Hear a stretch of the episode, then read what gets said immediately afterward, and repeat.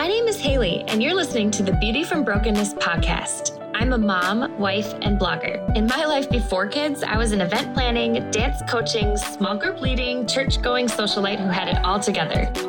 But simultaneously, I was partying, people pleasing, past processing, sad and lonely on the inside.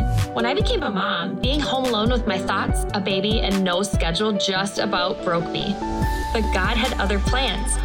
And with his help, I began to take giant steps into becoming a new version of myself that was better than I ever could have imagined.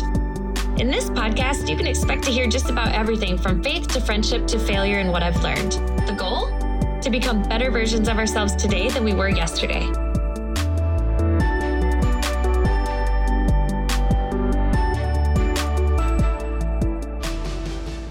Well, hello there. Thanks for tuning into the first Beauty from Brokenness devotional. Um, these short messages are honestly just to get our hearts and minds in the right place and focusing on the right thing, and that's God. So I thought that I would start out by telling you about a real dream that I had. Um, you have to know that I've been a dancer my whole life. So I was in all sorts of dance classes growing up. I did dance team in high school. I coached after high school and just love to dance. So the dream is very fitting. Um, in it, I was dancing in the center of what seemed to be a great big group of people. I had an audience. And it took me a while to realize that for whatever reason, there was some snickering going on, and people were laughing at me. They were covering their mouths and whispering to one another and pointing and laughing. So clearly, I was not dancing well. And that was when it became apparent to me that I was actually dancing with a partner, which isn't my usual style. But so I'm dancing with this partner, and I'm thinking, okay, well, I can do this I can do this too. It's still dancing. And I was trying to lead this guy. And I remember his feet were clumsy.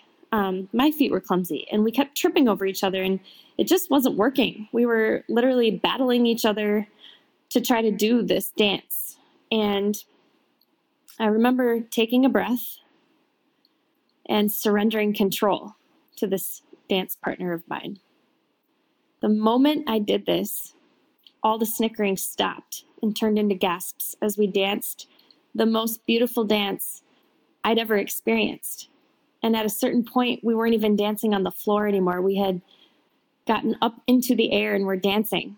And I realized later that my dance partner, God, had been waiting patiently to take over my life and choreograph it into the greatest dance of all time.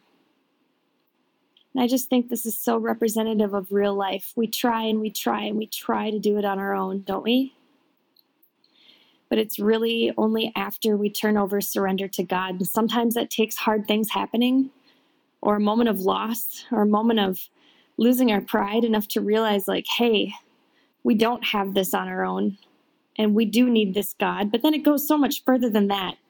He's not just a God that'll be there in our brokenness. He's a God that wants to be there while you're happy and be along for the ride in all of your memories, good, bad, and otherwise. And once you figure that out, life is honestly sprinkled with so much more light and joy and happiness. And it, everything that happens makes so much more sense. And when it doesn't, we can trust that there's a reason and that there's an end game after this life that makes all of it worth it in the end. Romans 8:28 for we know that in all things God works for the good of those who love him and are called according to his purposes.